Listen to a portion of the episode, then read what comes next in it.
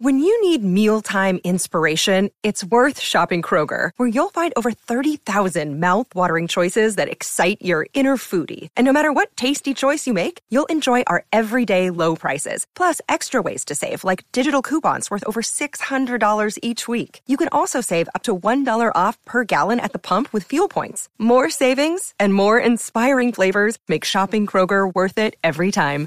Kroger, fresh for everyone. Fuel restrictions apply. We are live. We are. It Hello, has been everybody. a while since you've seen, seen these two ugly fuckers together, but there we are. It is. Back at it. I've been in fucking two different countries and sick since last time we were here. So, you know, fucking mad things.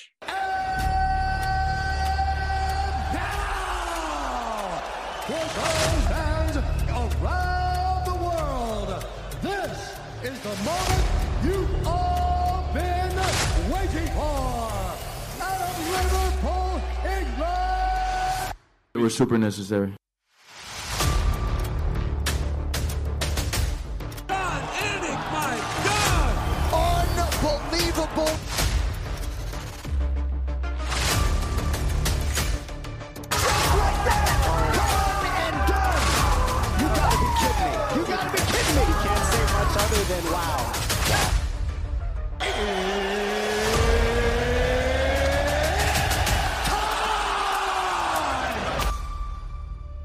Fuck it. Okay. you, you, you're very clear, so okay, no that's good. Yeah, you sound good. That's the main thing. How's it going, guys? You all right? Yeah, all Very good. good. man. Very good. Good. Apologies for the slight delay there. That's all right. No problem at all. You return the favour, so it's all right. How are you doing? You are? You good? Very good, thank you. Can't complain. Excellent. Um, I'm going to jump straight into it then. We are already live. Um, so thank you so much for taking the time out to uh, join us this evening. Um, a pleasure. Real, real pleasure. So I'm going to jump straight into it. Cage Warriors just had the first show in Italy. Yeah. Huge success. What was that like for you to be the lead role on commentary? Well, that it's it's really difficult, you know. Um, uh, yeah, the event was fantastic, uh, but I've I've I've been working with Ca- uh, with Cage Warriors since basically I did one show in like 2019, I think. Uh, but really, I started working with Cage Warriors at the start of COVID. So my first real show with them, my second show altogether, but my first proper show with them um, was that first show, like the day that everything shut down. And then obviously since then, we've had loads and loads of shows through the trilogy series. I think I've done like maybe 30 something events, 32 or 33 events. But I've always had old Brad Wharton uh, as play by play, and he's fantastic. And he's just such a pro. He's so, so good.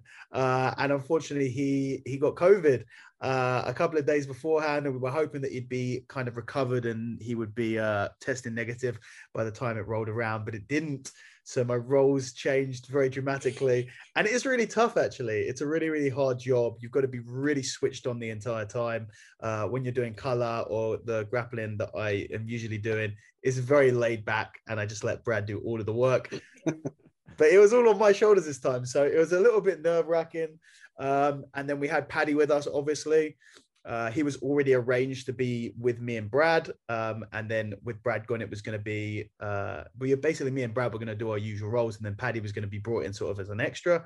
Yeah. Uh, and then everything changed and I took Brad's role and Paddy kind of took my role. Uh, but he was fantastic. He, he was really great. Um, I think he just excelled at that it's hard to know when someone has never done that before and you know paddy's such a eccentric character as well. Uh, i had no idea how that was going to translate over to the comms but it was fantastic and the show was brilliant. I mean the atmosphere there was um it was it was really insane especially for that main event. I said it on on on the mic on the night but as the show went on every single obviously because we had this insane scenario where the italian fighters went 8 and 0 so every single time they'd fight and win, it, it was like the dial was being turned up more and more and more. And I don't think that that main event would have been as crazy as it was had they not have already gone undefeated that night, seven and zero prior to it. And by by the time that they were coming out, it was just I, I've never felt anything like it. Mm. Yeah, a, a big, big change. You know, you, you, you, as you said, they usually got Brad, and then it's usually Dan Hardy. So then you take his spot, and it's like now you have Paddy as well. Like well done for uh, you know stepping up and Cheers, and mate. doing it. Yeah, Good I didn't have much of a choice, but it went. It went. Uh, it wasn't perfect, but it went okay. I think so. Did, did you get any any tips from Brad beforehand? Uh, not really. Um, I kind of I've, I've I've watched Brad do what he does. Uh, the thing is with sort of presenting is that, like with most things, the, the, the if you do it really well, you don't notice it. You know, it's just it, it everything runs. You don't really think about it, and that's like most things in life. If it's done bad, if you notice it, then you're not doing it well. So Brad just nails everything. He knows the timing for everything. He's got the spiel down for everything. Uh, he's just a real pro with with with the presenting and the play by play. So it was just like me pretending to be Brad Wharton basically, and uh, I kind of just bumbling my way through it. Yeah. Um, so to sort of go off that, then as you mentioned, it was in Italy. For you, is the many places in Europe you would like to see um, Cage Warriors Octagon visit? Yeah, I mean, I, Rome, Rome's a fantastic one for it. Uh, obviously, there's so much history. Uh, it's such an iconic location anyway, especially for combat sports. I feel. Uh, I, I mean, I haven't. This is the first international cage warriors that I've done. I know that they've done a lot of international shows in the past, um, and but but obviously because I started during COVID, they weren't traveling for quite a while. This was the I didn't go to the Belfast one because I was working Polaris. Um, but yeah, I mean, a- anywhere. I don't know. I think there's talks. I, I don't think I can talk too much about where they're planning to go, but there's talks of going to France next year, and I think that that's not particularly secret because obviously uh, we've got some really great French fighters coming through, and and and, and you know the French fans that, that follow Morgan around are just completely insane. So I can only imagine uh, if Morgan's competing potentially for a title as well uh, in in in some point next year in Paris. It's going to be, I mean, maybe even crazier than the Italian fans were um, for this one. So yeah, I'm expecting to be there, and and and uh, I don't know in terms of places. I haven't really thought about where I would like them to go to. Um, I don't know. I'll let I'll let them work that out and and just crack on with it. Yeah. Yeah, Did they, te- nice. they tell you where to go and you say, "Yep, I'm there." Yeah, pretty much for the most part. Yeah. Um, so obviously, Cage Warriors has got really good record of, of getting fighters signed to the UFC. It's arguably the place to be outside Yeah. of the UFC right now. Um, if you had to name three fighters on the current roster who would be who are ready to be signed by the UFC, who would you say they are? Yeah, it's a good question, and yeah, you're right. I think for for it's very evident that uh, Cage Warriors is the main route to the UFC uh, in Europe, um, and I think they've put like over hundred fighters into the UFC, so it's kind of crazy. And some of like the really big names, obviously Conor McGregor, and and more recently, you know, Ian Garry's doing great, and obviously Paddy Pimblett's doing great, and all of these guys were uh, came up and were champions in Cage Warriors prior. I think the next event that we have in London with uh, that unification bout with the uh, featherweight title, I think it is, um, is is, going to be you know with with uh, Jordan Vucenic and Paul Hughes. Those are kind of the two top dogs I think at the moment. I think both of those guys could would look great inside the UFC, uh, and I think that whoever wins that fight. Um, assuming it isn't like a razor close decision again, uh, but if there's a, a really solid victor coming out of that fight, I think that that, that, that they'll probably be in with a really good chance of moving to the UFC. Uh, trying to think who else is sort of super dominant. I mean, you know, talking about the the last weekend, obviously Don Wooden was hoping to get into UFC, and it kind of made sense that he'd go to UFC because he just looked so formidable in his in his last three matches, his three matches in Cage Warriors. Uh, obviously, Martin Yoni didn't didn't think that that was the case, and he wanted to try and steal that spotlight, and that's definitely uh, knocked him back a little bit, I imagine. Um, yeah, I can't think who else off the top of my head. I think definitely the next one, uh, Jordan or Paul. I think they'll be looking for a contract. I imagine, yeah. yeah. Um, so to go to something else, then um, very close to you. Um, you're a BJJ black belt under Roger Gracie. How did that come about to train under him? Well, to be honest, I did. I didn't really train under him. To be honest with you, Oh, um, my uh, all of my training came under one of his black belts, uh, a guy by the name of Nick Brooks. Um, and he was my instructor from day one basically. And he was uh he was graded under roger. So that is how i was graded under roger. I trained with roger on a number of occasions and we were affiliated to him uh, for some time. Um, but that's that's how the grading came about. So technically i didn't really learn um, a huge amount from roger uh, from first-hand experience anyway. Um, I mean, I'd have trained with Roger and I've rolled with Roger a few times and got squashed and beaten up by Roger plenty, and kind of watched what he does and, and have taken inspiration from it. But uh, I, would never, I wouldn't have ever considered myself an, a student of Roger Gracie. Right. Fair enough. Um, so, can you talk about the growth and appeal of jiu-jitsu, particularly now with one championship featured in jiu-jitsu bouts? Is that that's obviously just going to increase that interest and, and growth in it even more. Yeah, absolutely. I mean, jiu-jitsu is it, it, it's been a very fast growing sport over the last decade and, and couple of decades, but especially over the last uh, couple of years, to be honest with you, which is kind of weird um, because you know, I did a podcast yesterday with a with you know a really world class grappler, and we were having the discussion about a couple of years ago. A lot of people in the sport thought that this might be it like this might be over. Like during covid um there was times where it was kind of like a you look back and it like did that really happen? But there were times where you weren't allowed within two meters of someone and you weren't allowed to shake hands with someone and they were saying we will never shake hands again. And you're thinking fuck me this is this is this is uh i'm not sure if i'm allowed to swear yeah, on the, the, the, okay great. Um I've never done a, done a live podcast before, by the way. A, a first. Uh, but but but people were people were con- I was concerned if jiu-jitsu would survive and that actually maybe the sport would be completely destroyed. So that what we saw was sort of the opposite effect when people were coming out of uh, the lockdowns, which was a massive boom in jiu-jitsu and it becoming even more popular than it was prior.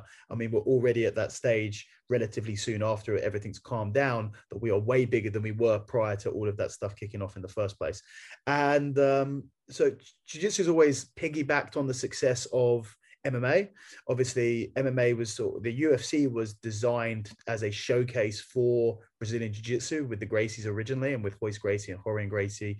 Uh, you know, it was just the most dramatic advertisement basically for for jiu-jitsu that they could have imagined and obviously the UFC's gone on to to be one of the biggest sports in the world undoubtedly uh, so jiu-jitsu has always piggybacked off of the success of um, of, of MMA uh, it's a lot more accessible than MMA in terms of anyone can really train it, and it's it's it's relatively healthy compared to MMA, where uh, you, you, know you can wear head guards and you can spar light, but if you're getting bashed in the head, elbowed or kneed or kicked or whatever in the head or punched, it's not good for you. So there are a few people who will be put off by that. So jujitsu is the as the as jujitsu means in Japanese, the gentle art. It's not gentle sometimes, but it can be a lot more gentle. Getting punched in the head is never gentle. So it's a lot more accessible to the general public, I think, and especially for kids and stuff like that. Some MMA purists may completely disagree with me on that, but that's my take on it.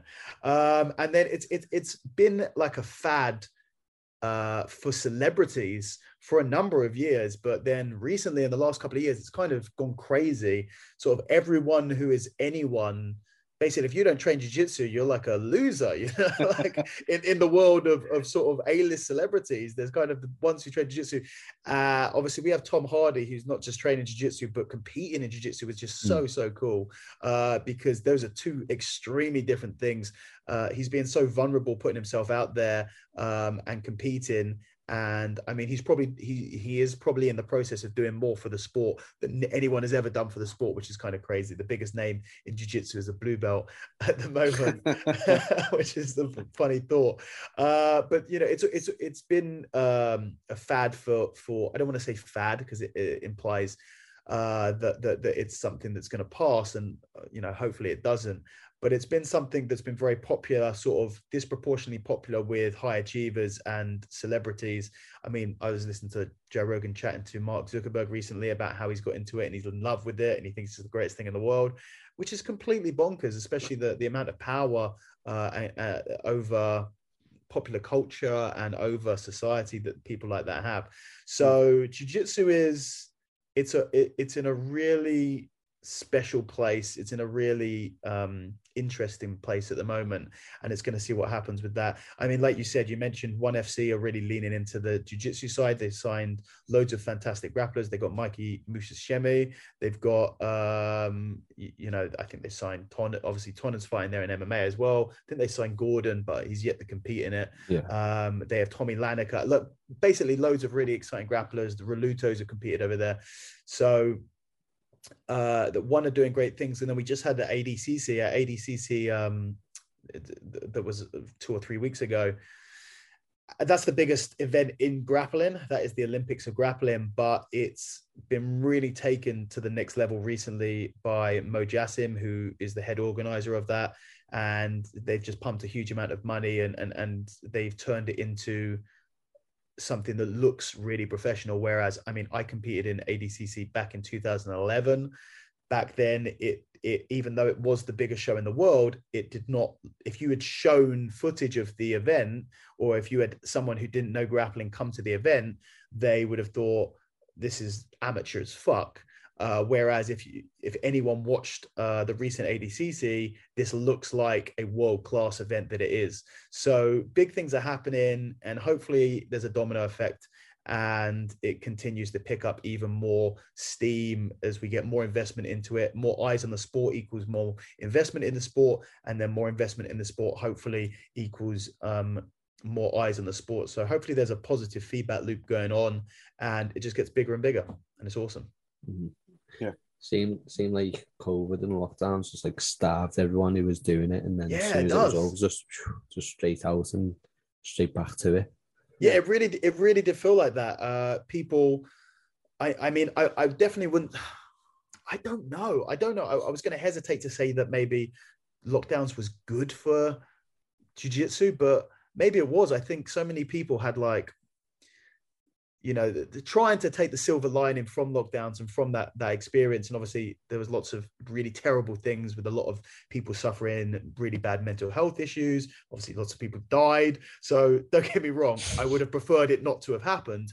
But when those sort of tragic things do happen you do try and find a silver lining to it. And i think for a lot of people who didn't suffer too badly um, it was sort of a moment for them to reflect and to become perhaps a little bit more introspective and to try and take control over their health a little bit and to maybe start exercising a lot of people got into shape over lockdown and were able to continue that and then yeah like you like you said they were sort of caged up for a six months a year year and a half and then when they were let go they were like damn it i'm gonna t- you know i don't know when i'm gonna be able to do this again we might get locked up so i'm gonna go out and do whatever i want to do and try and stay fit and get fit and get new hobbies and stuff like that Yeah. Yeah.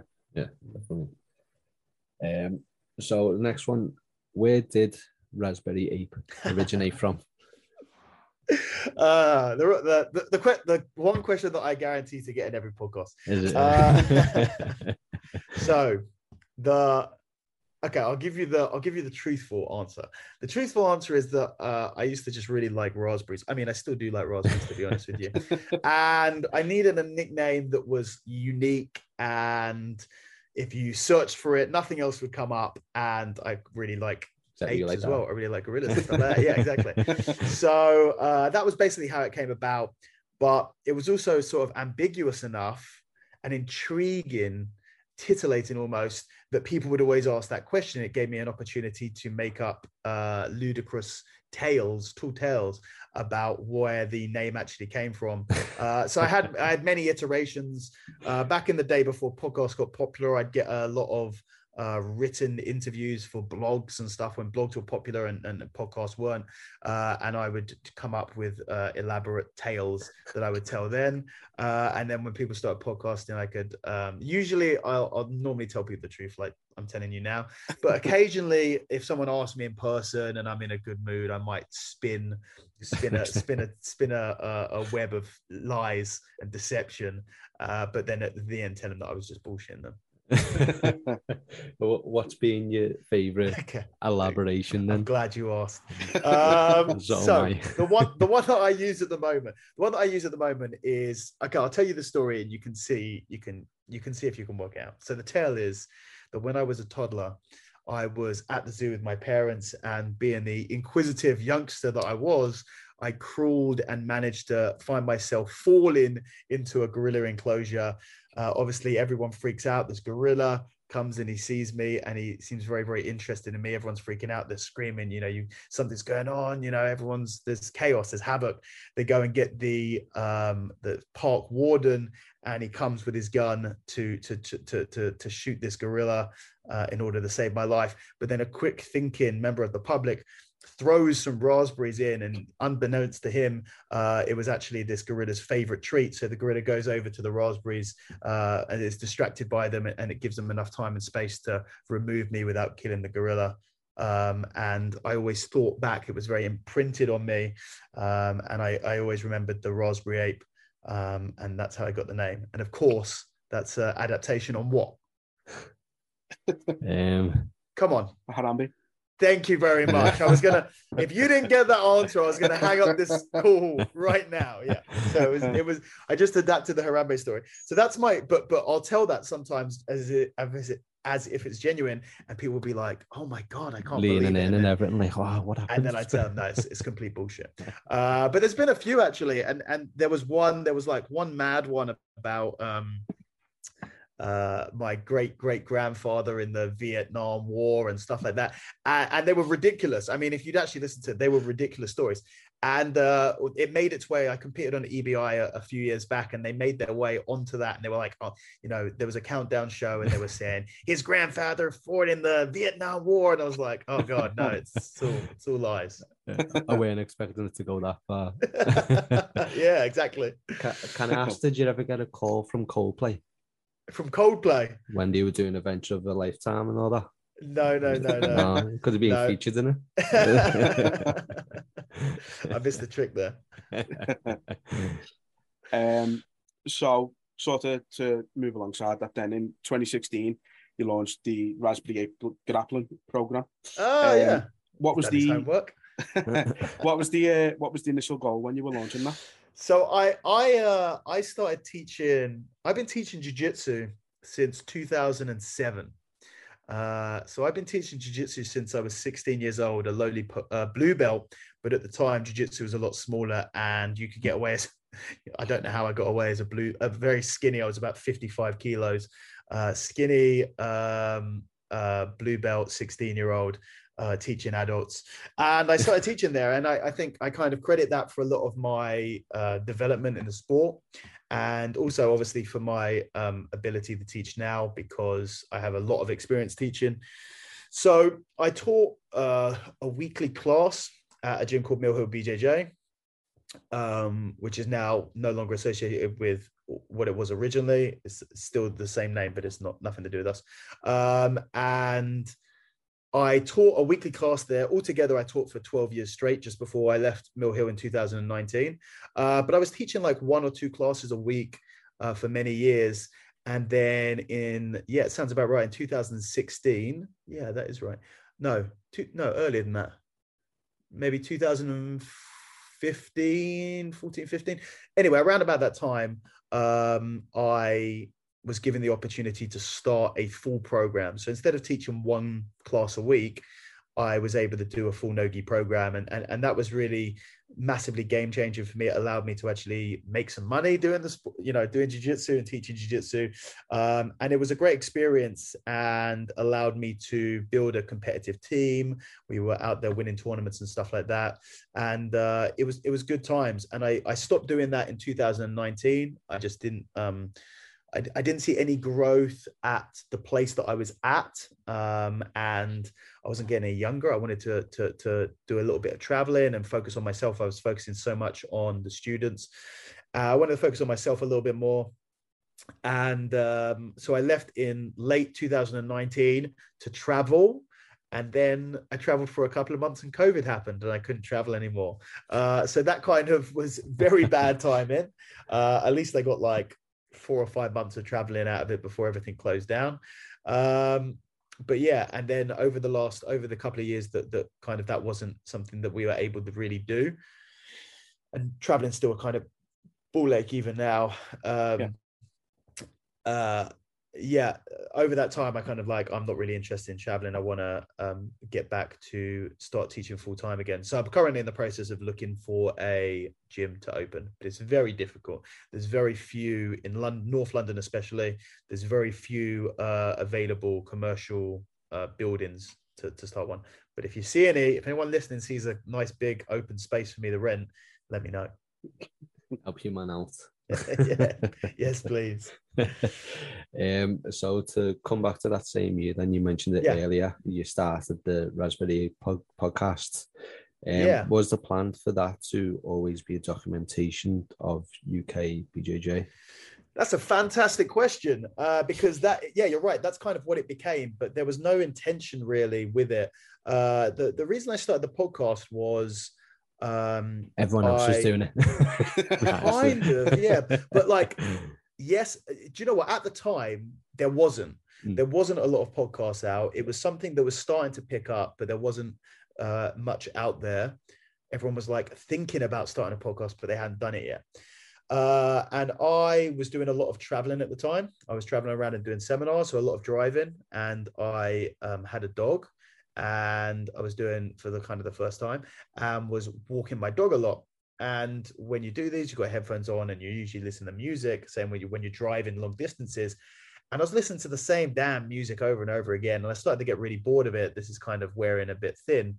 So I thought I'd check out this thing that I'd heard about called podcasts because I'd never listened to him before. And Joe Rogan's podcast specifically, and a few Mm. other ones, but mainly Joe Rogan. You know, even at the time, was one of the biggest podcasts in the world, especially if you're into combat sports and interesting topics like that. So I started listening to Joe Rogan, and I thought this is really cool. I uh, I'd I'd love for there to be a UK Jiu-Jitsu based podcast. So I had a look, and there were I think there was one or two, and I listened to them, and I just didn't think that they were super great. I thought I reckon I can do a better job at this. So that's why I started the Raspberry podcast. There was no real idea of what it was going to be. I think sometimes um, having goals and having uh, a vision of what you want from something is really important. And I think other times it's nice not to have that.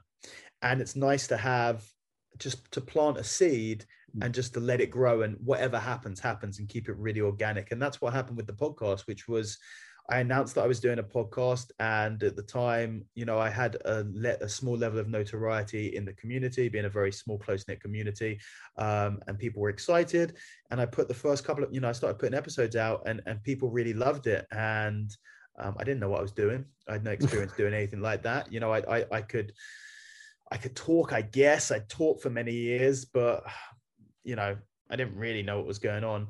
Uh, and it just went from there. And we're coming up to uh, I'll be doing my hundredth episode in the next uh, couple of months, I imagine. Nice. Congrats. But yeah, as, as you said, what started to happen is uh, I would talk to people within the jiu-jitsu community, interesting people within the jiu-jitsu community who I was close to to begin with, kind of used up my immediate circle before I started to chat to, you know, uh, DM strangers. Um, but uh, what would happen is I just say, you know, tell me about your journey. And it started to become this documentation almost au- audio documentation of the history of UK jiu-jitsu as I talked to all of these old school old school grapplers who were around there at the beginning.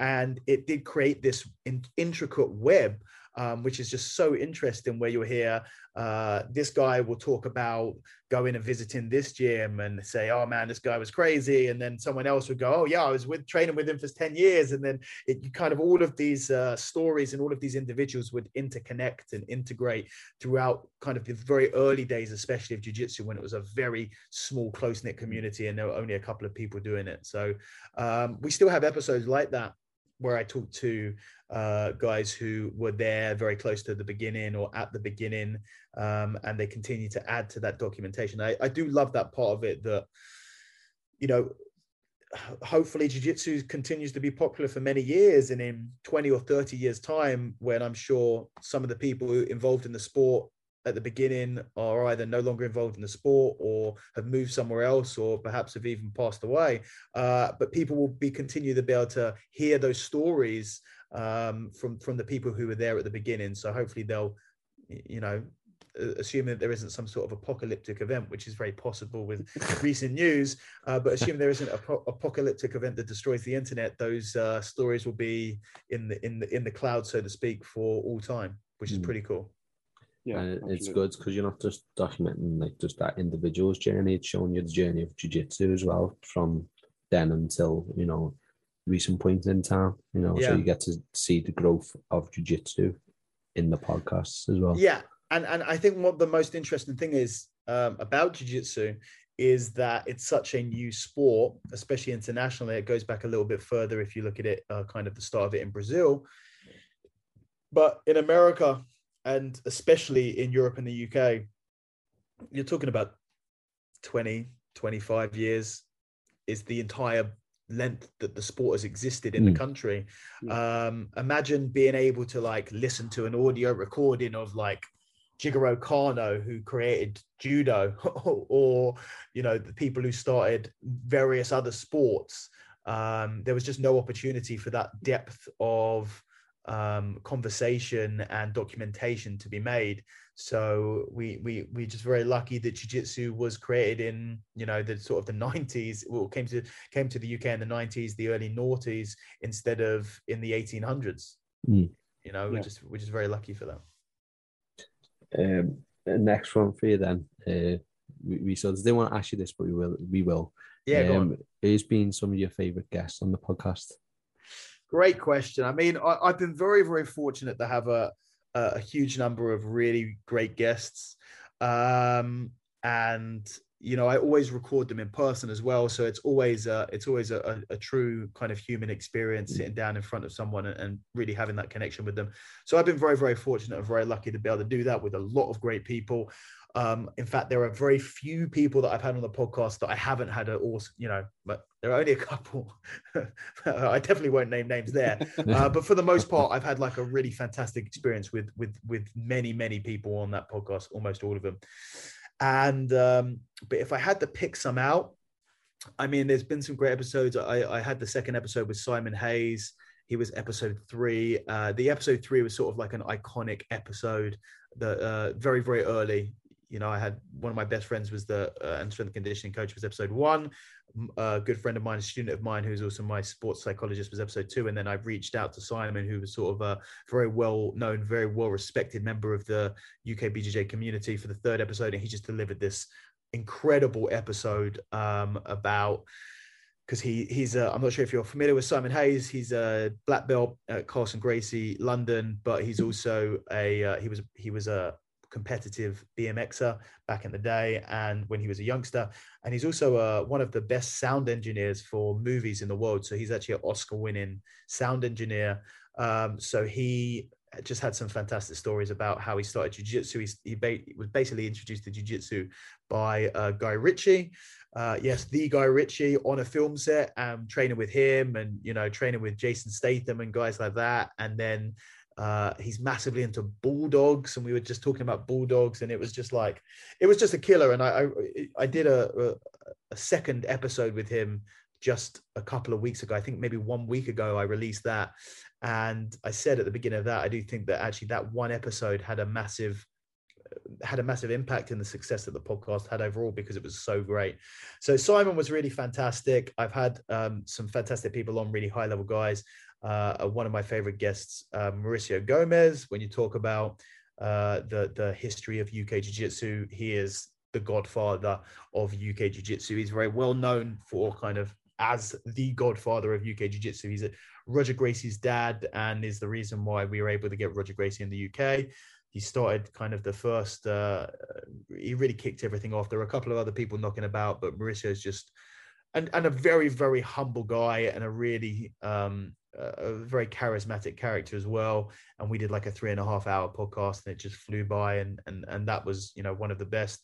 I had the crazy bastard that is Kurt Osiander on. I'm not sure if you guys are familiar with Kurt Osiander, but he's just a madman, and it was a mad episode and just insanely entertaining um, you know, to, keeping it with the MMA. I mean, I have had some great MMA guests on. You know, I had Marc Goddard on. We we had a really really um, great episode. uh, again, I think it's like three and a half hour episode, and, and he and he spoke about some stuff that he said he's never spoken about anyone spoken to anyone about before. Um, so that was a great episode. We got really deep on on, on a lot of things on that. And then the kind of relatively recently ep- recent episode that I had with Dan Hardy, that was one of my favorite episodes because Dan um we're just on the same wavelength with a lot of stuff and he's such an interesting guy. Um and it was martial arts and philosophy and history and everything in between. So that was that's the thing i think the longest one i ever did which was almost four hours and i had to get off to somewhere. I feel like we could have chatted all day. So those are just a couple of the next those are kind of the most uh popular episodes that i've had but I've had some guests on that nobody's heard of, um, or, or, that not a lot of people have heard of, weren't as well known, uh, and even maybe haven't even been particularly well listened to. Uh, that, that were really great guests. I actually had the the biggest, the the highest maybe not the highest, but certainly up there. But one of the most well-known people I had on the podcast is actually the literally the uh, least listened to episode that I had. I had a gentleman on, a fantastic man called Sebastian Junger um, who uh, it's possibly that it wasn't well taken up because he's not particularly well known in, in sort of the martial arts or BJJ community uh, because we it was nothing to do with jiu-jitsu. I've had a couple of episodes that weren't to do with jiu-jitsu, uh, but not too many to anger my uh, my my yeah. jiu-jitsu and MMA based fan base. Uh, but but I heard Sebastian on uh, Tim Ferriss's podcast and Joe Rogan's podcast, which he's been on twice. He have, have you guys heard of Sebastian Junger? Uh, no. So he wrote a book called Tribe. You might have heard of the book Tribe, which is a fantastic book, and anyone listening, I'd recommend to check it out. And he also did a, I think, a, an Oscar-nominated or possibly one uh, documentary called Restrepo. He was he Sebastian is a or was a war journalist uh, and an author and a filmmaker. And um, he's just an incredibly interesting guy. And I got the obscene opportunity. Basically, one of my fans heard me talking, sort of gushing about him and, and the book on an episode. And she was basically messaged him and was like, Do you want to go on this guy's podcast? and he said, Yes. I like, couldn't believe it. So I chucked all of my mics in a bag and I went to this fancy hotel in London where he was staying and, and we sat down. We had a great chat. Uh, so that was a real honor. And there's been a few episodes with people who uh, were just kind of hidden gems, people who aren't big on social media or aren't super, um, you know, don't put themselves out there. But someone's come and they've gone, Dan, I know this guy, or this guy's my instructor. He's really interesting. He's got an amazing story, and I've never heard of him. And I go, you know what? Fuck it. Yeah, go on then. And then I have a chat with them, and it just blows my mind. It's fantastic. So, yeah, loads of great episodes, thankfully yeah, we know we know all about that. Some of our more well known guests, uh, like are least viewed on yeah. on the likes of YouTube and stuff like that. And you see, we'll get the local lads on who only like maybe people from Liverpool are aware yeah. of, and they've got these massively high views. But I think it's more what we found, anyways. It's they share it more than your bigger sure. guests will. Yeah, yeah, yeah. You so right, it's yeah. going to get. I we feel like it gets more eyes on it because of that. But the views for us, I don't know if, if you're of the same mindset is sort of inconsequential. We're just happy to speak to these people and get their yeah. stories and and hear about their experience within the sport and stuff like that. But no, I mean, looking at some of the people you had on earlier um, on the podcast, I mean, some of the names are just un- phenomenal, and you've obviously clearly done a fantastic job at it. So I appreciate you know, that. Thank you. The hundredth episode is, is going to be. Uh, I'm assuming it's going to. You've got something special planned for the hundredth one. Fingers crossed. I've got, I, have got, a, I've got a guest in mind uh, that's a little bit tricky to pin down, but I'm hoping uh, to, that I have a, I have a particular guest in mind for 100. So stay tuned yeah. for that. Yeah, yeah, can't wait. Um, so moving away from that a little bit, then. So you show some very unorthodox techniques on Instagram, so like incorporating towels and, and bricks into your workouts. Um, what was your first experience of doing stuff like that, or, or is this just something you've? Yeah. Was it just a way to keep yourself active when you haven't got the equipment of a gym, yeah. say? Well, yeah, great question. I mean, um, so I kind I got into strength training, uh, like I mentioned earlier. I was like, I'm a natural. I was a very skinny, kind of weak kid. Um, and when I started training, there was no kids classes so I was thrown in the deep end as like a 50 kilo, 15 year old, uh, getting the crap beaten out of me every day by these adults. And I, I, it's quite fun. I remember thinking, um, this 70 kilo guy was like a giant to me. Now I look at a 70 kilo guy now, like, I mean, and this is no offense to any, any 70 kilo guys, but I look at a 70 kilo guy as like, this is a, a very small human being that, that I will be able to just crush. you know, no offense to any, there's some great 70 kilo fighters and grapplers out there, but just, you know, it's not a big person. Uh, but I remember when I started training, I look at these 70 kilo guys like they were 120 kilos, you know? Uh, and I remember thinking um, I'd get beaten up sometime because they were stronger than me. And I remember thinking one day I will be strong and I will be able to smash you and you won't be able to do what you're doing to me. Uh, and then I was I was kind of given um, I was given a book called Dinosaur Training by a guy called Brooks Kubik. And this became the Bible for me. I got it when I was 16 years old, and it really sort of the dinosaurs that he refers to in the dinosaur training were the old school strongmen. And a lot of old school strongmen uh, were also wrestlers. So that there was a lot really connected to what I was doing. And I kind of just absorbed this book uh, you know, cover the cover and um, and started to integrate the, the the the ideas into my training. And as I'm reading it, I like join a gym and I start working out and I start, you know, it's, it's just about barbell, strong, add weight, you know, just be a big strong fucker. Uh, but he spoke a lot about um, these chrome and fern gyms and, and kind of these fancy shiny gyms. You don't want that stuff. You want to be a garage gorilla. And i was like you know by the time i got to the end of the book i was like screw this. Uh, i'm just gonna get some you know chunks of metal and i'm just gonna lift them in my garage. And that's where it all started. And at the time the garage was full of shit. And uh, I bought a thick barbell, 2.5 inch diameter barbell, which is massive. Uh, I mean, bigger now that I really would use for most or almost anything. I bought this 2.5 inch uh, non-revolving handle, no knurling, thick handled barbell, and like 90 kilos of weights. And I just started working out three times a week, doing the same stupid exercises over and over again. And I was, I had nothing, no equipment at all apart from that. I was, uh, I was, I'd, I'd take it out of the garage and I'd do it in the front garden uh, off of cardboard boxes legitimately. My bench was just like a couple of stacked cardboard boxes, and deadlift platform was cardboard boxes on the ground. Um, and then uh, yeah, it kind of just built from there. And and and I was having to be really um, smart, sort of MacGyver in my way of having you know finding other ways to train. I had a just a chain from uh, from like B and Q that I'd use and I'd put weights through it. I'd use it as a weights chain or I'd wrap a towel around it so it wasn't cutting into my skin and stuff like that. But then over the years, um, continuing to be really into all of it, I amassed one of the most comprehensive and uh, uh, collection of strength training equipment specifically for grappling that maybe the world has ever seen. Uh, so now I have, you know, every piece of equipment you could possibly imagine that it's spilling out of the garage, uh, but I still kept that that that mentality of finding a way to do something that sort of pragmatic problem solving has been something that I just love doing. It's one of the reasons why I love jiu-jitsu, but I love problems. Pro- there's nothing better for me than a problem. I want problems. What's that mean? I don't want solutions. I want problems, but it's like that. Uh, but physical problems, especially, I love.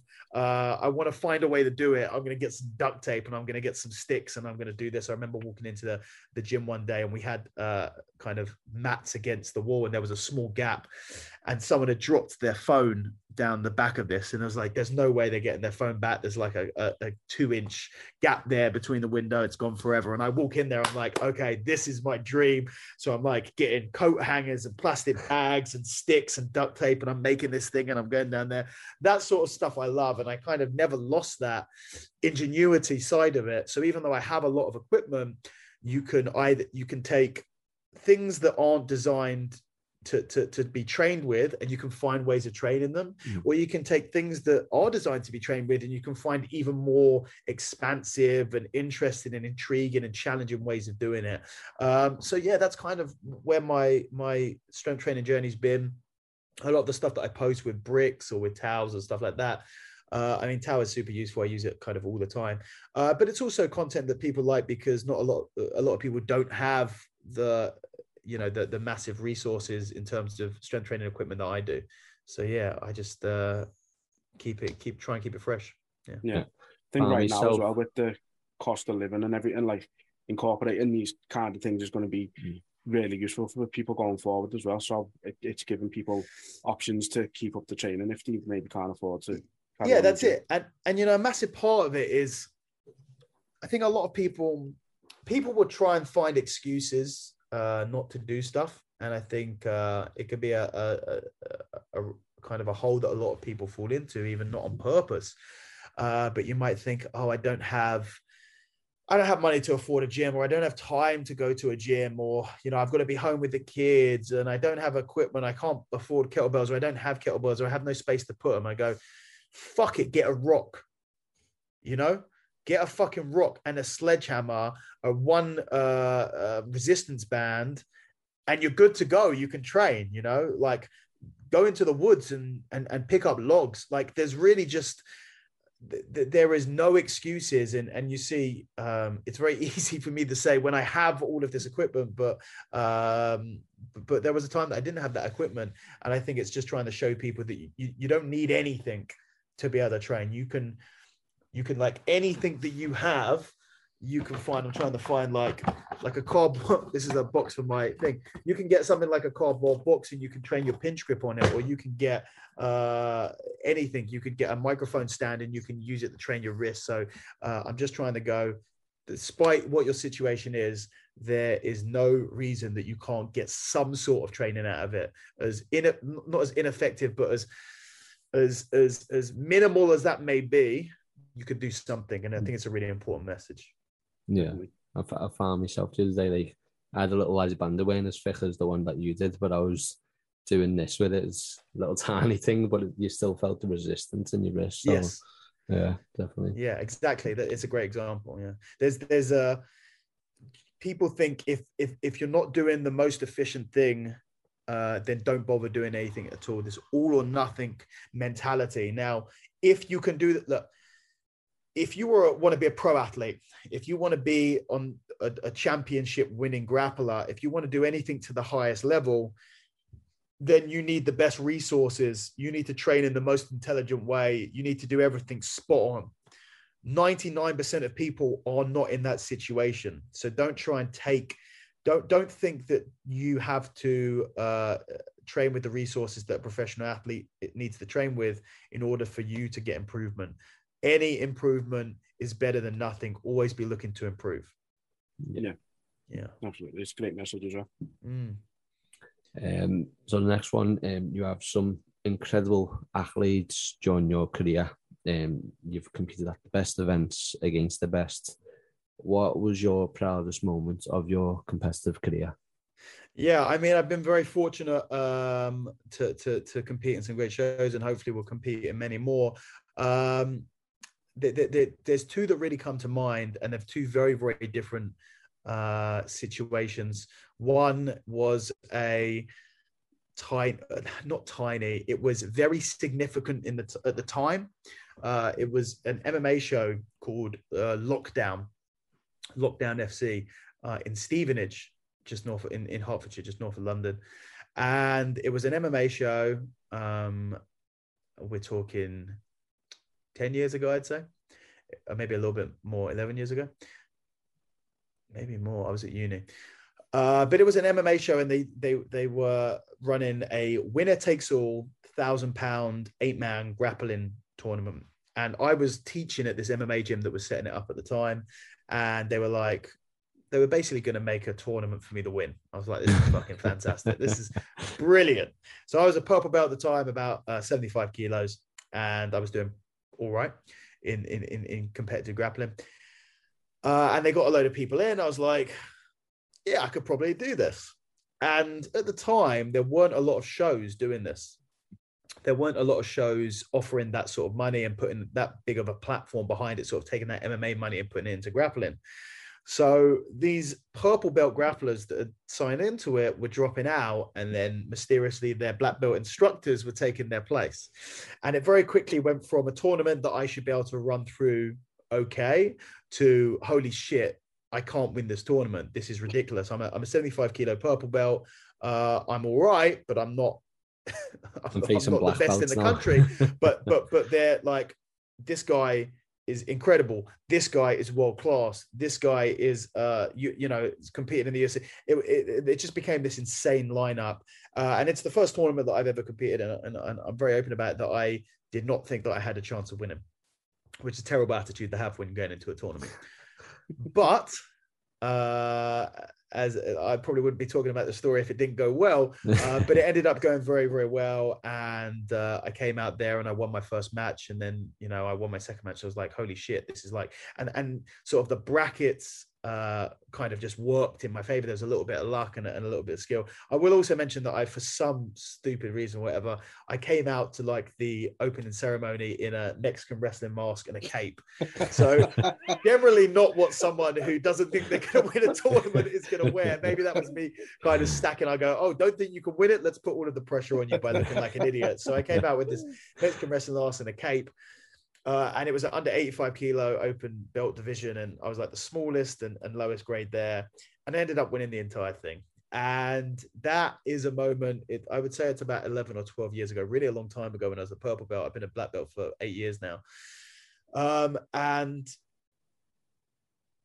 the feeling of, of winning that, I'll never forget it to the day I die. Um, almost a dreamlike feeling, really kind of insane. Um, this sounds mad, but I remember vividly what I thought when I had my hand raised, and this was not like a, I mean, it was, it was, it was well produced. It was a small MMA show, you know, so but but nothing like I'd ever felt before because I'm used to doing grappling in a sports hall. So it was that this big step up in the cage adds a lot of intensity as well. There's cameras, there's lights. It's just more professional than anything that I'd ever done before. And I was very young and, and early in my career. But I had my hand raised, and the feeling was so so good. I remember thinking, I hope someone just shoots me in the head and kills me right now because this is the best feeling that I remember thinking it's a very strange thing to, to, think, but I just it was a weird thing, and that's kind of why I remember it. But it was this insane high. It's very, very difficult to describe. And I was kind of in shock afterwards as well. I remember I was going around and people were congratulating me, and I was like, I can't believe I won. I can't believe I won. And I, this went on for hours, like someone gets knocked in the head and keeps repeating the same thing. So that is a very, very special tournament for me. That was like the first event that I came out as the Raspberry Ape, and it was like kind of kicked everything off for me. I was at university at the time, and, and winning that tournament made me quit university basically. I was like, I want to do this more, and I don't want to do anything else. So that was a massive moment for me. Um, and I'll never forget that. And then the other one is when um, I, I, did the first ever. Uh, I was very fortunate again to be involved in the first ever team grappling event, which is called Quintet. Uh, lots and lots of variations of that have now come out of that, but that was the original team grappling event. Um, it was run by, uh, I, I got sent a message saying, do you want to be part of a um, team grappling event? I go, hell yeah, that sounds awesome. They go, it's being it's being run by Sakuraba. Sakuraba, legitimately my hero uh, in in in in just my hero in general, like number one, top of the top. Uh, and I was like, you're fucking kidding me, 100%. And they go, it's going to be in Japan. And I'm like, I've always dreamt about competing in Japan. I was a big Pride fan back in the day. Uh, when I first got into Jiu Jitsu, my, my goal was to um, compete in MMA. And then I just kind of went down the Jiu Jitsu path. But of course, when I had these ideas and fantasies of competing in MMA, I wanted to compete in Japan. So there isn't a lot of grappling that goes on in Japan, or there wasn't at the time anyway. So I thought that that would probably be unlikely to ever happen. So when I was given this opportunity, this massive show on UFC Fight Pass, run by Sakuraba, this crazy new team grappling format, and it's going to be in Tokyo, Japan. It was just like, this is insane. This is amazing. Um, and we went out there and we had this event and I had a great, I got a good run in it. I uh, submitted to basically it's it basically winner stays on. So if you win the match, you stay on, and if you lose the match or if you draw the match, you're off. Um, and I I submitted two of the Japanese um, competitors, and then something that I could not in my wildest dreams have ever imagined competed against Sakuraba. Okay. Yeah, yeah, yeah. Oh, and even when I say it now, I go, did I actually do that? uh, so, and I remember I, I, I, took out one, you know, two guys that I really respected very much. And, um, and after I submitted the second one, you get like a 30 second or a 60 second break. I went over to my corner with my friend David there. He, he goes, uh, it's Sakuraba now. And I was like, what? What are you talking about? And then I had this, uh, I was in a really fortunate position at the time because basically the way that quintet would work is if you uh, if you if you lose a match you're kind of taken away from the team. If you win and lose it, or if you draw one match you're kind of neutral. You're not really giving anything to the team. And if you win a match and draw a match then you've added to the team by taking out two opponents. So that was very important. You feel when you're in this team environment you want to add to the team. So i was in a very lucky position where i had taken out two athletes already and I knew that I wasn't going to get submitted by Sakuraba. So if I drew with Sakuraba, I could take out three guys and go, okay, I've done a job, I've done my job. You guys take out the rest of, of everyone else. Um, so it put me in this position where I could really have fun, and I didn't have to try. I did not want to submit Sakuraba. Uh, the guy said me afterwards, "Man, you should have gone for it." Like I could not do that. That would not have been as pleasant an experience. So I really could not have written this scenario any better. If I had to compete against Sakuraba first, for example, I would have had to have submitted him, mm. and it just would have taken away from the experience. I genuinely believe so. Uh, so I had this amazing uh, match with Sakuraba, and it was just kind of completely dreamlike, insane, starstruck experience. Um, and then we won the entire event, and it was the greatest day ever.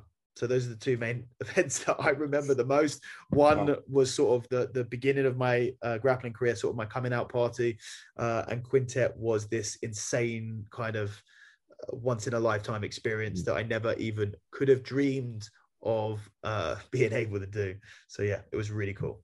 You just thought he was running the thing. Didn't think you got to compete well, against him. Exactly, exactly. Initially, they said, yeah, they said he's running it, and then he. I mean, Sakuraba is just a madman. So he, you know, he just wants the scrap. So he, they were like, Sakuraba's competing. I'm like, what the fuck? And I remember I, I took like I, I I had a fan photo with him the day beforehand, um, and uh, and and I said like jokingly, and I may get the fight him tomorrow. Never would I have dreamed that I actually would have been able to, because sort of for that to have happened, there were many, many variables, that the different combinations that could have happened with four different teams.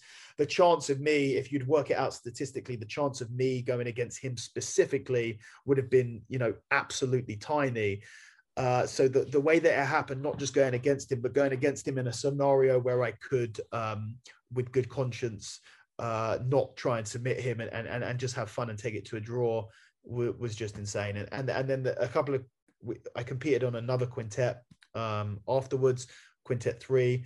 Uh, and before I, I stepped out, Sakuraba came to me with a translator and he, and he handed me his mask, uh, which was then a, a, another just insane, could never have imagined or dreamed. And it's like in my bedroom. Um, if there if my house burned down, I'd grab my dog and I'd grab the mask, and not, and not in that order. kind of like come full circle because you come out in your own mask at the start, and then yeah, exactly, exactly, exactly. Yeah, I did catch that, but you're right. Yeah, you, you, did let me down a bit when you said you put your hand up. I was expecting you to go, now where's my cape?" yeah. I know, it's an incredible story though. Um, yeah, and a, cool. a, testament to you know yourself and how much you've worked and and being able to get to that level to then being able to compete with your hero. Like, I mean, yeah, I appreciate that. Thank you. No, I mean, it, it's one of those things where uh, you, you don't expect to be able to do that. You know, I was just because Sakuraba was so mad and he's competed into his 50s, his body's his entire body's broken. You know, I was uh, I was a teenager when I was watching him compete, um, I, I, I, but I never watched him and thought I'd like to compete against him one day. I just watched him and thought he's the greatest. You know, he's an absolute hero. Uh, to, to, to, for the universe to line that up for me, I'll be forever very grateful. Yeah, this type stuff in it. Mm. Um, yeah. So to to finish off, then we uh, always like to have a, a little bit of fun, get okay. to know you a bit better. Okay. Uh, on a bit more personal level. So I've just got a few little random questions to finish yeah, off with. So, uh, nice and simple for you though. So, first and foremost, what is your favorite film? Favorite film. So I've I've done I've done some uh, quick fire questions before, and uh, I just have it, and no ability to answer anything quickly. So just, just I just want to preface this uh, segment with saying that if you want me to fire off very quick questions, you're talking to the wrong person. I just talk talk so much shit uh, it's basically like between commentary, teaching, and doing a podcast. My job is basically to talk shit, and I just do it uh, unnecessarily. Uh, so, my favorite film, I would say, is uh, if I cancel out all of the obvious ones, Natural Born Killers. It's an unusual one. Interesting choice, very much so. I am When, going to when you say take away the the obvious ones, what what do you mean by that? Yeah, if you were to take away like Lord of the Rings and Casino and stuff like that, stuff that like would be universally Mm. considered to be uh, some of the greatest films of all time. Um, Natural Born Killers is just like it's a special movie for me. Uh, very, and it kind of relates to to everything. I watched that before when I was probably about 16 or 17, and I watched it the night before I did a tournament, and I went and I won this tournament. And that became a ritual from then on. That the night before, uh, every time I competed, I would watch Natural Born Killers, and then it was kind of trimmed down to kind of that scene of, um, you know, Mickey doing the speech and riling everyone up where it finished with Natural Born Killers. Uh, and I'd watch that before every time I compete, and I think I've done that every time I've competed uh, for the last, fucking, you know, ten years or whatever. No more than that, fifteen years. Yeah. Um, I am going to throw X one in, in at the end because you've mentioned them a bit. So Okay. but I'll do that at the end. Um, what's your favorite TV show? Um, my favorite t- TV show is a show called Nathan for You. Is probably my favorite TV show, and hi- hi- his follow up of that is called The Rehearsal, which is also up there. But that is watch Nathan for You. It's the best TV show out there. okay. See, I'm Um, trying to answer them quickly now. but you've Um, thrown a lot of different unusual answers out, so it's like I've got to try Yeah. an unusual answer. I can't just go like, uh, what am I going to say? Uh, the Bad. Sopranos, Yeah, you know, so- Breaking Bad. Breaking Bad and Sopranos, The Wire. Yeah, like, Nah, come on. no, this is this is good. It's uh, education for us now. Yeah, There you go. There you go. I'm trying. I'm always trying to add uh, value Right. to people. Yeah. lovely. Appreciate it. Um, who was your favorite musician or band? Uh, favorite musician or band? Uh, um, I don't know. Okay. Uh, I'll throw some. Again, if you take out the obvious ones, like I really love ACDC and Metallica and stuff like that. Um, I'm going to see in December. I'm really excited for it. A band called The HU, not uh, W H O, the HU. It's a Mongolian um, rock band that combines uh, sort of traditional Mongo- Mongolian throat singing with rock, and they are dope. So yeah, The HU. Okay, that that sounds. Throat, throat Unreal. singing. Oh, Monk Throat Throat singing, singing, yeah, yeah, yeah. exactly like that.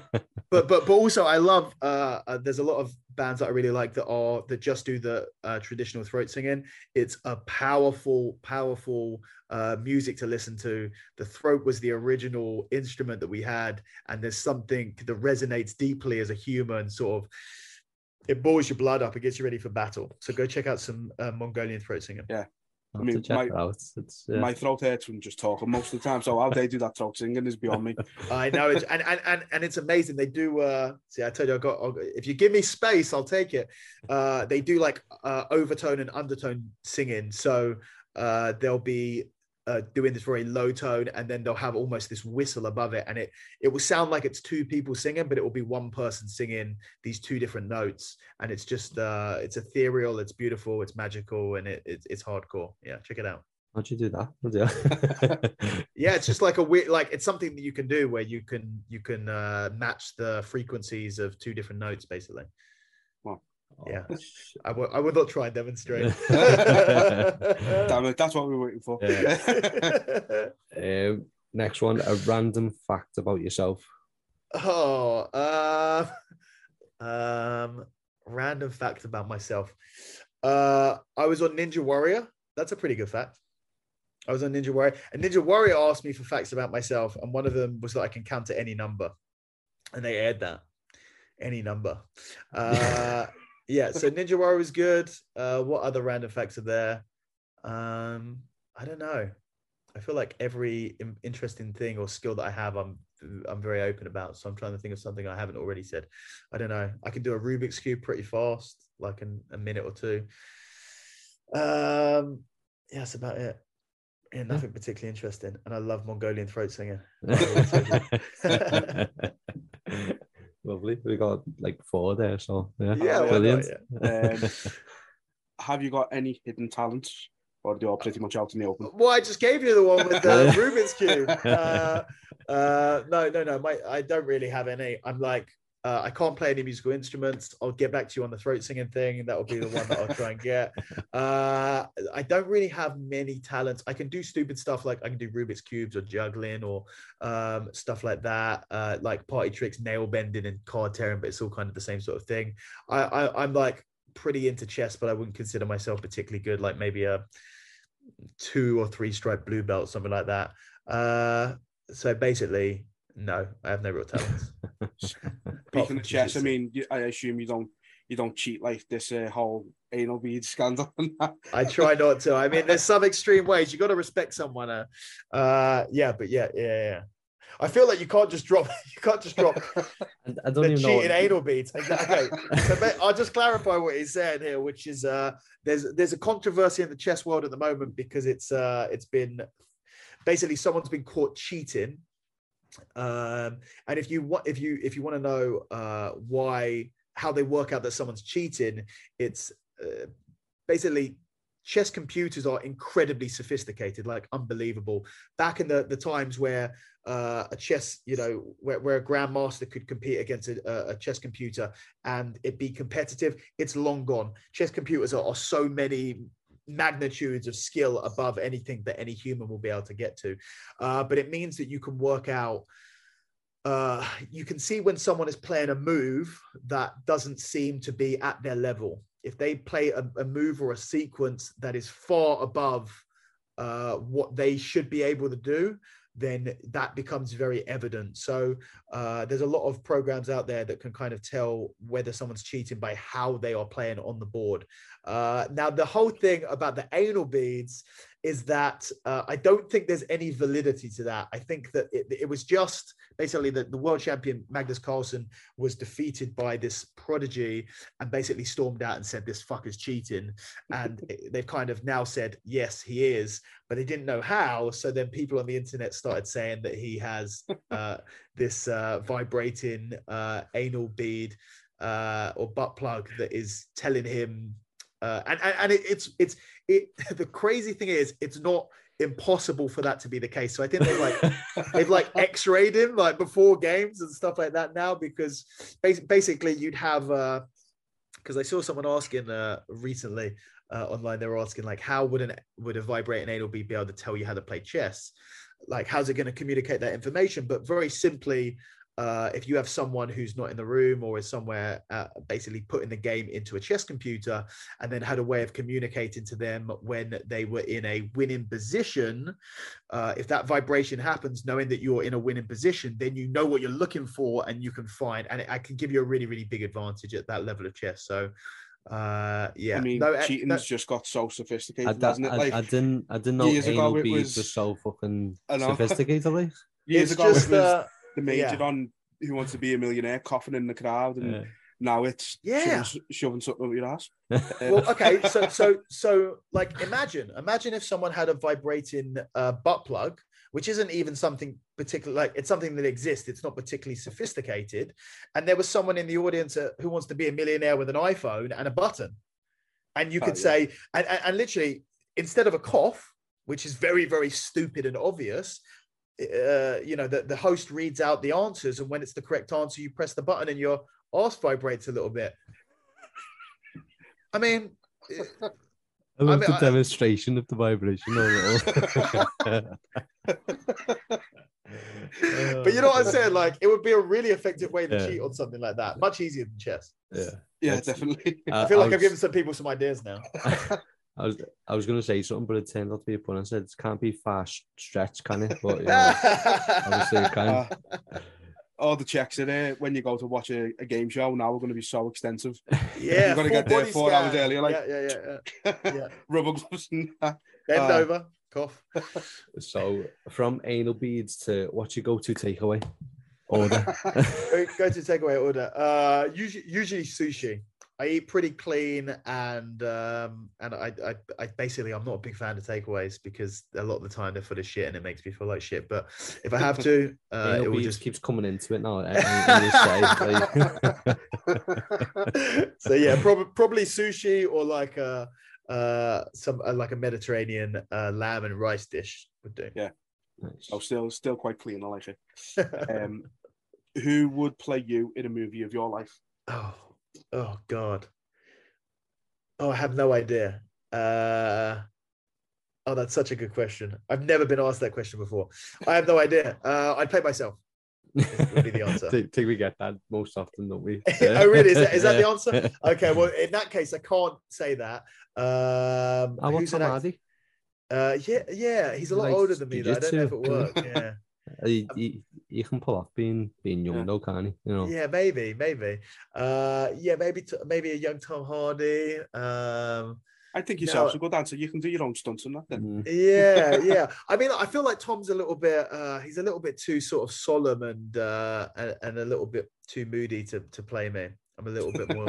I'm a little bit more lighthearted. Uh, maybe. Oh God, I'm gonna. Get, I have to get back to you on that one. Yeah. what about I like know. a?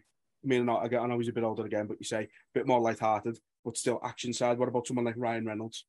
Yeah, Ryan Reynolds. and, and and Ryan Reynolds would probably look younger than me by the time I'm a little bit older anyway. So yeah, Ryan Reynolds would be great. There you go. Um, if you could choose any superpower, what one would you choose? Um, it's got to be flying. Nice. Uh, uh, it's got. I, I mean, if you like take away all of the physics of it, you know, obviously because flying would actually be a terrible superpower unless you had like the ability to not be affected by things flying into your face at high speeds or stopping really quickly or slowly. Um, but or if, lo- if you had losing your breath at high altitude. yeah stuff like that uh so so kind of all superpowers are kind of fucked you need to have many superpowers that are Yeah. sort of surrounding that but you can't be flying. I mean that's just the best. That's I mean, especially if you love traveling like yourself. there's nothing there's no i mean i mean the thing i hate about traveling is getting on fucking planes. So if i could just if i could just fly over there um and i always just think i just look at birds and i think you guys have a good life. Yeah, pure thing fr- though, pure pure freedom pure freedom. The only thing those we've got to change your name. You have to be like raspberry eagle or something. know I yeah mean? yeah the flying ape the The flying. flying yeah, like there you go. I know, there you go.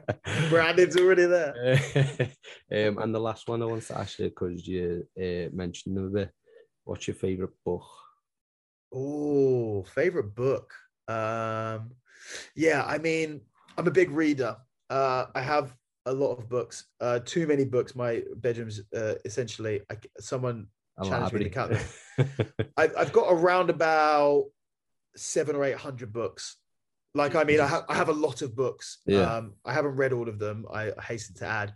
Uh, I th- you're gonna have to give me some topics. Let, let, like let's make it a bit easier. So, like, what three would su- you suggest? One for like mental health, one for fitness, and one for Yeah. having confidence in yourself or something. Yeah, I mean, if I had to, if I had to sort of rattle off uh, a few books that I really like um, for, for for for sort of strength training, I like dinosaur training, and you can use it as a base to sort of explore a lot of the other old time strongman stuff like Eugene Sandow's books and George Hackenschmidt and stuff like that. Arthur Saxon, just talking about sort of strength training from a pre-steroid era where a lot of these guys were also wrestlers. And it's just like really interesting to see that sort of stuff. Um uh, book books that i really like um i'm a big fan of malcolm Gladwell style of writing so um outliers david and goliath blink um uh, tipping point he's got a whole section of books and and i'll basically read anything that he writes uh someone that i've been really interested in recently um or over a, a couple of years ago uh, is a writer called Michael Pollan who writes a lot about um, food, or that's where I first got introduced to him. But I've read a load of books of his since then. Uh, the the book that I read was called, I think it was called Cooked, something like that. Uh, but it's just a fantastic read on food. Legitimately changed the way that I looked at food forever, um, and, and and changed how I ate basically. Mm. Um, so so Michael Pollan's stuff is really good. Um, oh god, there's so many books that you know that that, that I could think of. Uh, if if I had to go to nonfiction, there's a fantastic series. Um, I read almost exclusively not. So if I had to go to fiction, I read almost exclusively nonfiction books. Uh, but but the only fiction book that I've read in the last 20 years probably or no maybe not that much but but very very rarely do i read a fiction book uh it was a series called the conqueror series by uh Conn Eggle- ingleton uh and it's about the khan dynasty going back to mongolia Mm. first book is called wolf of the plains it's a five book series and it is just fantastic talking about uh genghis khan uh, as a child, becoming Khan, taking over all of the world basically, and then his kind of the dynasty of his children and stuff like that. It's this huge five book series, and I busted this thing out at like an obscene speed. Um, so so that is really really great if you're thinking about picking up something just for entertainment. Um, but it's also it's historical fiction, so Mm. it's it, it it a lot of the stuff happens, and kind of at the end he talks about the things that actually happened in real life. Uh, so that's a really great book if you want something that's a that, that there's a really easy read. Um, yeah, there's You- loads of books. you- that's, you're, that's um. Your ability to like recall things, like, and you read, have you read like a book on that? Because I struggle with that all the time, like recalling things. Yeah. yeah, it's actually quite weird. Um, because I was having this conversation like really recently. This is a really interesting topic that um just because it's so recent in my head. Um, I was talking about something and I was recording some things, and my friend said to me, like, how the fuck are you doing this? How are you just like rattling off all of these things or like you're remembering all of these things about it. Um and i was like oh i, I don't know this is just she's like this isn't normal. And uh, so i think that i have a particularly good ability to recall um specific things. They just stick in there. A lot of them are useless. Uh, a lot of them are completely useless. Like my my ability i was i was working out earlier with a friend of mine and i've got like all of these different kettlebells and sandbags and stuff like that and he, he trains with me every week. He has no fucking clue what any of these things weigh. Uh, I remember my two training partners. I, I was away one week and they came and trained and they were like lifting the wrong way and they thought this was this way and that was that. Uh, but I remember like every single sandbag weight to the kilo, uh, all of the kettlebell weights by color and by sight. Um, I like one thing that I got into when I was injured. I, I injured myself last year. I started collecting herbs uh, like teas. It's a really Mm. weird thing. That's like an interesting trivia fact. Is that I really, I'm really into herbal teas. Uh, but I have like 50 teas, and I can recall all of them by sight, uh, pretty much with 100% efficient, uh, effectiveness, having looked at them one or two times. Um, which is, I don't, I haven't to answer your question. I don't do anything in particular to to hone that skill. Right. It's just something that I have. I, d- I, d- I don't know whether like trying to remember stuff makes you better at remembering. I don't use any, uh, you know, some people will, who are memorize sequences or cards or stuff like Yeah. that. There's there's like techniques that you can use to memorize, but I just I just it just sticks in my brain, and it's Yeah. most of it is fucking useless to be honest. you. You, you're just a natural born recaller, aren't you? yeah, exactly, exactly. Yeah, like a photogenic memory or something, is it? Maybe. It's it's not pho- yeah. I don't think it's photogenic. I can't close my eyes and imagine it, but like, I think audio's there. Like, I Yeah. could. It, it's just it's just in there. It's a weird Mm. one. Yeah, it's, it's, it's it's funny you pick up on that because it's something that I've been chatting about recently. Um, well, that was that was everything we have for you, Daniel. Really appreciate you taking the time. My that. absolute pleasure. That was really enjoyable. I've, I've done chat. so many uh, podcasts. I've really done a lot, especially over the last couple of years, but I've never done a live one. And you guys were like MMA based, so it's sort of not the same uh, usual questions that I get. So I really, really enjoyed that, guys. Thanks for having me on. No, we been our appreciate your pleasure. time, mate. Been an absolute blast, and thank you so much. Um, so yeah, hope everyone's enjoyed it. Daniel, thank you so much again. Thank you very much to, to having me on, guys. And thank you very much for anyone who has listened through me talking nonsense for however long we've been going. Thank you, mate. Take it Take easy. care. Take it easy, guys. night. Have a good one. I'll catch you soon. Yeah.